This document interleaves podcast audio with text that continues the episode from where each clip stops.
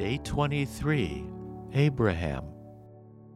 Jewish tradition says that Abraham, the father of the Jewish people, was the epitome of greatness, and from him we learn vital lessons to help us as we live our own lives.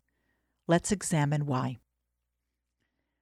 God said to Abraham, Go away from your land and your birthplace and from your father's house to the land that I will show you. This command is puzzling because at this point in the Torah, Abraham has already left his land and his birthplace. Why is God instructing him to leave a place that he's already left?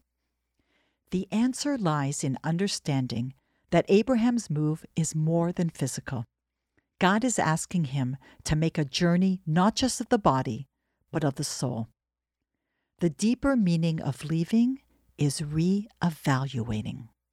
God is asking Abraham to rethink his values and his goals and decide whether they are in fact his or simply the result of the environment in which he happened to be born. Think for a moment about when and where you were born and raised. Under different circumstances, you could just as easily have been born in Switzerland or, or Poland or Africa. And here you are today. What if today were 1960 or 2160? In a different place or time, we would probably be very different people with very different values. And so would our children. What would stay constant? What are the values that shape our direction and establish our goals? These values go beyond the country listed on our passport or the era that we are born into. Social norms and values tend to swing like a pendulum through history. Judaism says that trends are just that they come and they go.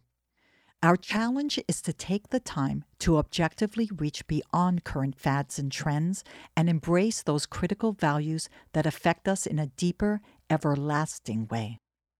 When God asks Abraham to leave the land of his birth, he gives curious instructions. He says to go from your country, then from your city, then from your family's home. Normally, when leaving, the order is reversed. You leave your home, then your city, and then your country. This tells us that re examining our values is easiest when we begin with the values of our country, because our country has the least impact compared to our community, and especially our home. The order is not geographical, but personal. What we believe in, what we stand for, and what we are living for should be well thought out not dependent on where we happen to reside or what is in fashion. This thought process takes effort and sometimes a little pain. The message of Abraham is that all of us must stop and think what do I really believe in?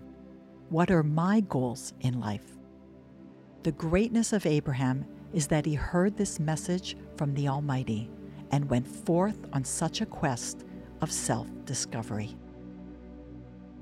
What did your loved one teach you about life's values? Was it taught by words or by example?